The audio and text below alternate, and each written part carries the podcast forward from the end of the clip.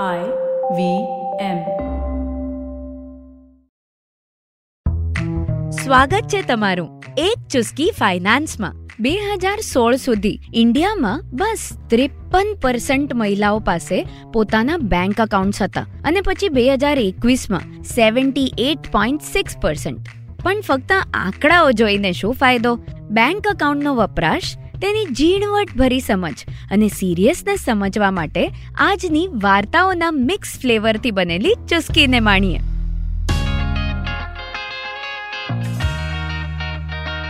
એક ચુસ્કી ફાઇનાન્સ પોડકાસ્ટમાં તમારું ખૂબ સ્વાગત છે. હું છું પ્રિયંકા આચાર્ય અને મારા ચૌદ વર્ષોના ફાઇનાન્સના અનુભવોનો પિટારો ખોલવા હું અહીં હાજર થઈ છું. આ પોડકાસ્ટ સાત અન્ય ભાષાઓમાં ઉપલબ્ધ છે. આ પોડકાસ્ટથી તમે એકદમ સરળતાથી શીખશો કે ઘરેલું ફાઇનાન્સની જાણકારી કઈ રીતે રાખશો અને ફાઇનાન્સના અમુક ખાસ નિર્ણયો કઈ રીતે લેવાશે. તો ચાલો માણીએ આજની એક ચુસ્કી ફાઇનાન્સની ડિસેમ્બર બે હજાર સોળમાં મધ્યપ્રદેશના એક નાનકડા ગામમાં સત્યાવીસ વર્ષની સુનીતા અને તેની બે નાની દીકરીઓને ઘરમાંથી કાઢી મૂકવામાં આવી. આ કોઈ દહેજ કે પછી ડોમેસ્ટિક વાયોલન્સનો કેસ નહોતો અને નહોતું કોઈ પારિવારિક મતભેદ પણ.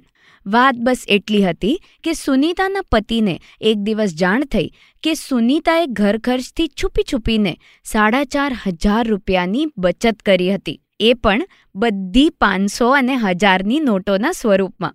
બે હજાર સોળની વાત કરું, તો ફક્ત ત્રેપન ટકા મહિલાઓ પાસે પોતાના નામે બેંક એકાઉન્ટ્સ હતા.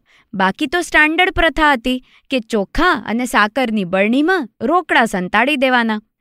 બે હજાર એકવીસની વાત કરીએ, તો seventy eight point six percent મહિલાઓ પાસે પોતાના નામે બેંક એકાઉન્ટ્સ છે.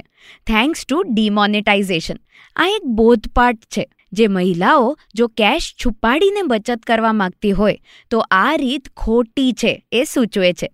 જનધન યોજના થકી અકાઉન્ટ ભલે ખૂબ ખુલ્યા હોય, પણ ફક્ત ખાતું ખોલ્યું એટલે જંગ જીતી ગયા એવું તો નથી ને? તો આ સમજવા માટે આજની ચુસ્કીમાં ત્રણ ટચુકડી વાર્તાઓ કહીશ. પહેલી વાર્તા કમલાની. કમલા અમારા ઘરની સપોર્ટ સિસ્ટમ છે. વર્ષોથી ક્યારે મારા મનમાં એ વિચાર ન આવ્યો કે કેશને બદલે ડાયરેક્ટ એના બેંક એકાઉન્ટમાં મહિને મહિને પગાર આપી દઈએ. લોકડાઉનમાં ખૂબ ઓનલાઈન ટ્રાન્ઝેક્શન્સ થયા ને ત્યારે મને બત્તી થઈ. મેં તો કમલાને પૂછી લીધું કે તારા અકાઉન્ટમાં પગાર જમા કરી દઉં? પણ એ ખૂબ અનકમ્ફર્ટેબલ થઈ ગઈ. બોલી, ભાભી, ખાતું તો છે, પણ મને ખ્યાલ નથી બહુ ઓપરેટ કરવાનો. અને પછી પૈસા ઉપાડવા માટે લાઈન લગાડવી પડે છે ને બેંકમાં. ભાભી, એક કામ કરો ને. મારા પતિ પાસે છે ને કાર્ડ છે અને ફોનમાં બેલેન્સનો એસએમએસ પણ આવે છે. તમે એમના ખાતામાં નાખી આપો ને. મેં પૂછ્યું, એક જ બેંકમાં બંનેના ખાતા છે? તો તારી પાસે કેમ કાર્ડ વગેરે આ બધું નથી? ખમલાએ કીધું, અરે ભાભી, મારે આટલા ઘરે કામ હોય ને. કાર્ડ ખોવાઈ ગયું, પછી ક્યારે પેલા મશીનમાં ખોટું નખાઈ ગયું. તો બાય ધ વે તમને ખાસ જણાવી દઉં કે પતિ ફોર્થ સ્ટાન્ડર્ડ સુધી ભણેલો અને કમલા ટ્વેલ્થ સ્ટાન્ડર્ડ સુધી. એટલે જ તો હું કહેતી આવી છું ને, આપણે બેટી પઢાઓ, બેટી બચાવમાં તો ખૂબ પ્રગતિ કરી, પણ બેટી કો ફાઇનાન્સ પઢાઓવાળું અભિયાન ક્યારે કરશું? ચાલો, હવે હું કવિતાની વાર્તા કહું. મારી ભત્રીજી કવિતા અને હું એકવાર શોપિંગ માટે ગયા. ત્રણ મહિના પહેલાં જ કવિતાએ એમબીએમાં ટોપ કર્યું હતું અને સરસ જોબ પણ મળી ગઈ હતી. ફેમિલી ફંક્શનની શોપિંગ હતી એટલે સ્વાભાવિક છે ને, કવિતાએ એક્સાઇટમેન્ટમાં ઓવર બજેટ શોપિંગ કરી લીધું. પછી કેશ ખતમ. એક કામ કરું, ડેડીને સ્કેન મોકલી આપું એટલે એ યુપીઆઈથી પે કરી દેશે. મને આ સાંભળીને જરા વિચિત્ર જ લાગ્યું. યુપીઆઈ તો તારી પાસે બી હશે ને, દીકરા? તો બોલી, ના બાબા, ના. યુપીઆઈ ઇઝ નોટ સેફ મેં કહ્યું, અરે, તો પપ્પા કઈ રીતે યુપીઆઈ વાપરે છે? કવિતા બિંદાસ, બોલી. અરે, પપ્પા ક્યારે ચીટ ન થાય? He is a super hero એ તો બધું જ ફાઇનાન્સ સંભાળે છે ને. હું અને મમ્મી તો યુપીઆઈથી બહુ ગભરાઈએ. પણ પપ્પાથી ભૂલ થાય જ નહીં, એ અમને પૂરી ખાતરી છે. હે ભગવાન, બેટી પઢાઓ, પણ બેટીને ફાઇનાન્સ પઢાઓ. હવે ત્રીજો દાખલો, કરુણાનો. મારી કોલેજ ટાઈમની બેનપણી કરુણા. આજે ખૂબ સિનિયર લેવલની બેન્કર છે.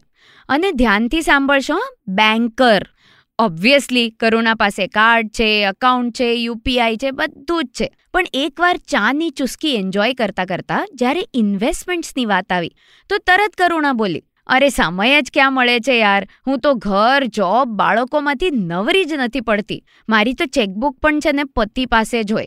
એ કે એટલે સહી કરી આપી અને પછી કોઈક વાર નેટ બેન્કિંગથી પૈસા ભરી આપ્યા. જે સ્કીમમાં એ કે એમાં પૈસા નાખી દેવાના. સો ઇઝી યાર. સરપ્રાઇઝિંગલી આની પછી કરુણા એવું પણ બોલી, અરે છોડને આ બધી કોમ્પ્લિકેટેડ વાતો. મને અહીં આવતી વખતે ફર્સ્ટ ફ્લોર પર એક સખત હેન્ડબેગની બ્રાન્ડેડ શોપ દેખાણી. આપણે ચા પતાવીને છે ને, ત્યાં શાંતિથી શોપિંગ કરવા ઉપડીએ. અને હા, પાછું કહી દઉં, કરુણા એટલે સિનિયર લેવલની બેન્કર જુઓ ને સખ્યો દુનિયા આ સુનીતા, કમલા, કરુણાઓથી ભરી પડી છે. ચુસ્કી બાય ચુસ્કી. આ સિચ્યુએશનને બદલવા માટે જ હું પ્રસ્તુત કરવા હાજર થઈ જાઉં છું આજનો નાનકડો ફંડા. પેલું આપણે કોઈ ભવિષ્યવાણી કરતું હોય તો કેવા બર્થડેટ આપવામાં ખૂબ એક્સાઇટ થઈએ છીએ ને? એમ ફાઇનાન્શિયલ નિયોજનને ધાસુ બનાવી સાચા અર્થમાં ભવિષ્ય ઉજળું બની શકે છે. બસ, તમારા બેંક સ્ટેટમેન્ટ દર મહિને ડાઉનલોડ કે પ્રિન્ટ કરવાની સિસ્ટમ આજથી જ બનાવી લો. અને આ એક ચુસ્કી ફાઇનાન્સના એપિસોડ્સથી જે કંઈ નવું નવું શીખો છો ને, એને પ્લીઝ તમારા પ્રિયજનો સાથે શેર કરો.